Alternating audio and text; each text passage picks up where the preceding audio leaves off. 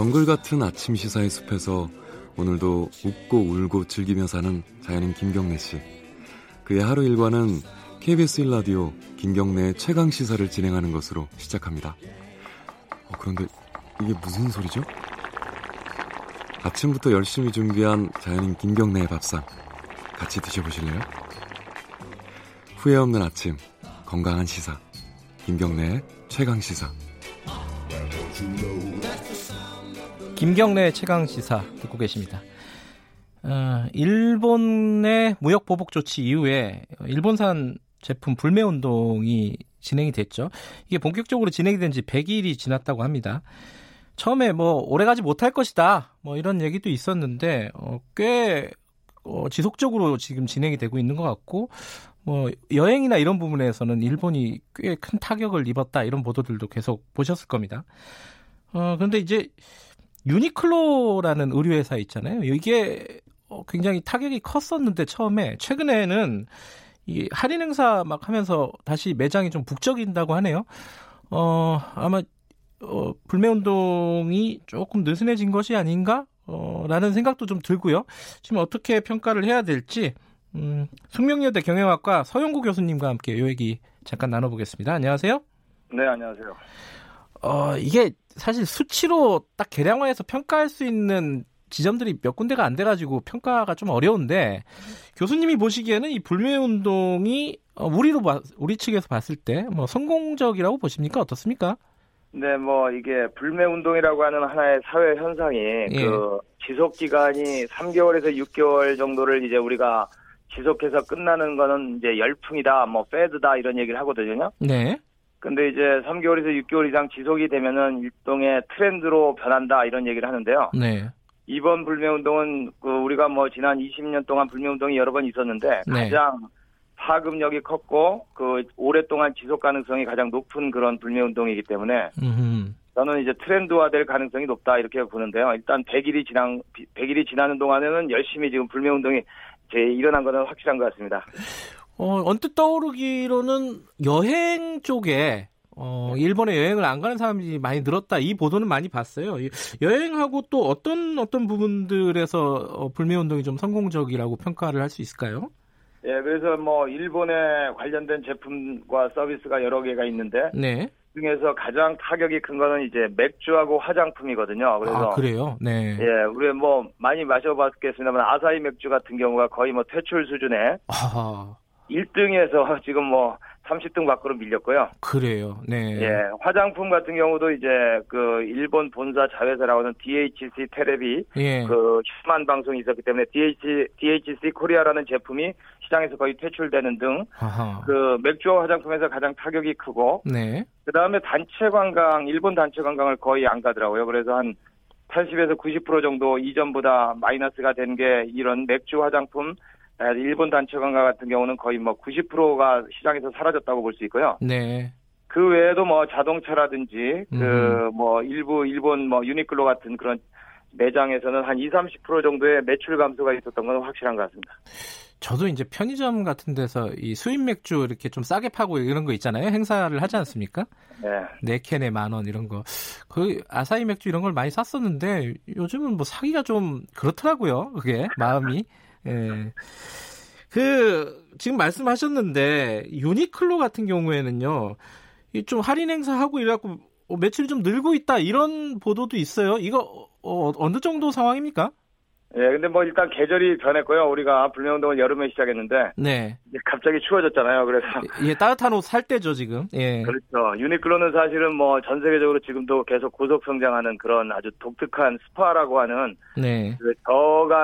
초저가격에 굉장히 양질의 제품을 판매하는 의류 매장으로 유명하지 않습니까? 네. 그래서 거기서 히트텍이라든지 그런 아주 대체품을 찾기가 힘든 그런 그 제품들이 있어요. 그래서 그 히트텍이나 이런 계절이 이제 겨울이 오면은 준비해야 될 그런 월동 장비 중에 하나로서 네. 그런 제품이 있기 때문에 아마 지금 최근에 유니클로 매출이 다시 살아나고 있고 그다음에 할인 행사를 또 많이 하고 있습니다. 그래서 네. 지금 이제 유니클로의 매출이 100%로 복귀가 될 거냐는 거는 약간 더 지켜봐야 되겠는데요. 일단은 네. 그 약간의 이제 바닥을 쳤다라는 게 그런 전망이 있습니다. 사실 유니클로는 이게 불매운동 초창기예요.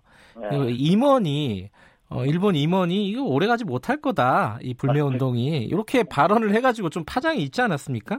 맞습니다. 그렇게 찍힌 매장 중에 하나죠. 예. 그럼 결국은 이게 매출이 좀 되살아난다는 거는 그 임원의 예상이 적중했다, 뭐 이렇게도 볼 수 있는 거 아닐까요?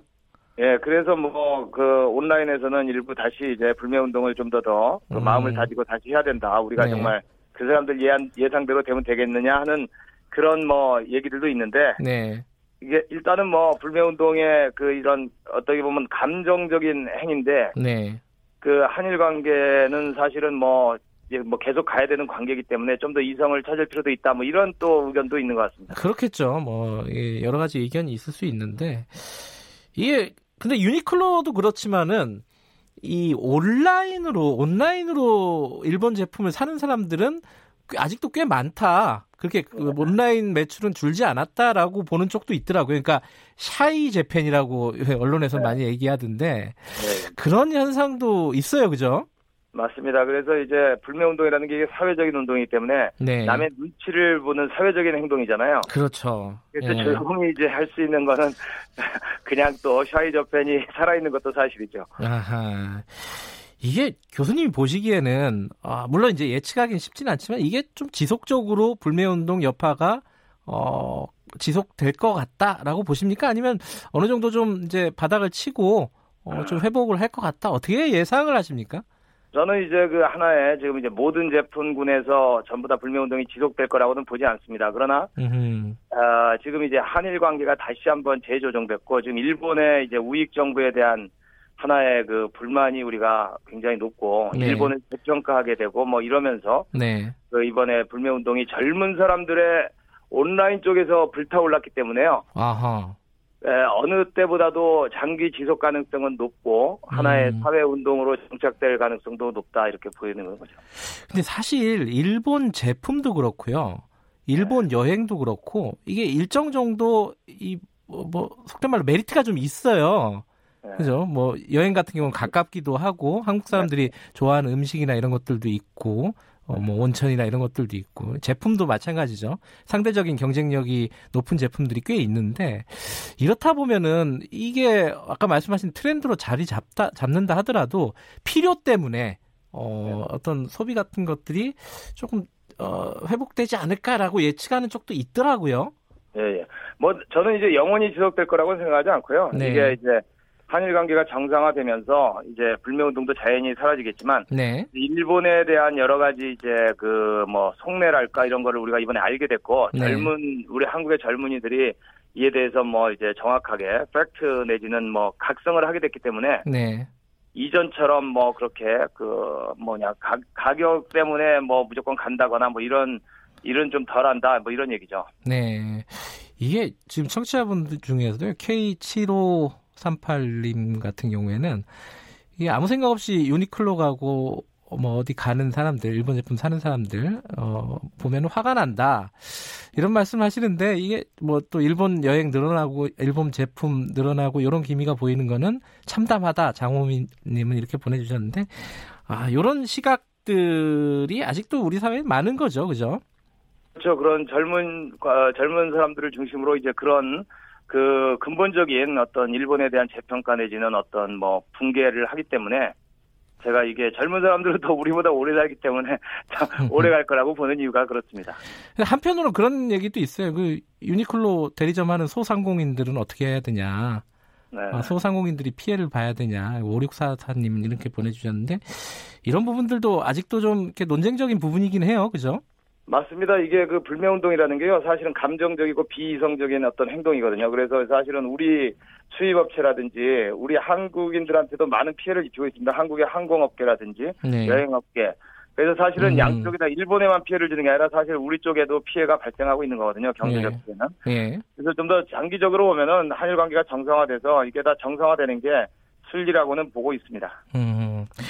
이게 이 한일 관계가 조금 이제 이번에 이낙연 총리가 일본을 방문하듯이 이렇게 한일 관계가 좀 정상화가 되면은 이런 부분들도 좀 어떤 뭐랄 트렌드가 좀 바뀔 수 있는 여지도 있겠죠. 그 관계 네, 정상화나 이런 부분에 따라서요. 맞습니다. 뭐 너무나 한일 관계가 이제 섬세하기 때문에요. 네. 그 뭐 눈 녹듯이 또 이런 긴장 관계가 풀어질 가능성도 배제할 수 없다고도 보고 있습니다. 예. 일본에서도 근데 이 부분에 대해서 여론이 많이 안 좋더라고요. 한국이 안 와서 뭐 피해를 많이 보고 있다. 이런 부분 걱정들을 많이 하는 목소리가 나오고 있는 것 같아요. 일본 쪽에서도. 그죠? 그렇습니다. 뭐 간사이 지방을 중심으로 우리 한국 사람들이 많이 가는 데가 그 네. 지방 도시가 이제 초토화되기는 도시도 있고요. 대마도 네. 같은 경우도 뭐 거의 50% 이상 빠졌더라고요. 그래서 네. 그 이런데 이제 지역 상인들의 지역 정치인들을 중심으로 이제 일본의 그 아베에 대해서 또는 아베 정부에 대해서 비난이 많아지고 있는 건 사실인 것 같아요. 이게 일본 불매 운동에 대한 여러 가지 의견들은 있을 수 있겠지만 이미 이제 발생하고 있는 트렌드이기도 하고요. 이게 어떻게 진행이 될지 이 부분은 한번 꽤 흥미롭게 좀 지켜볼 만한 대목인 것 같습니다. 오늘 말씀 감사합니다. 네네. 숙명여대 경영학과 서용구 교수님이었습니다.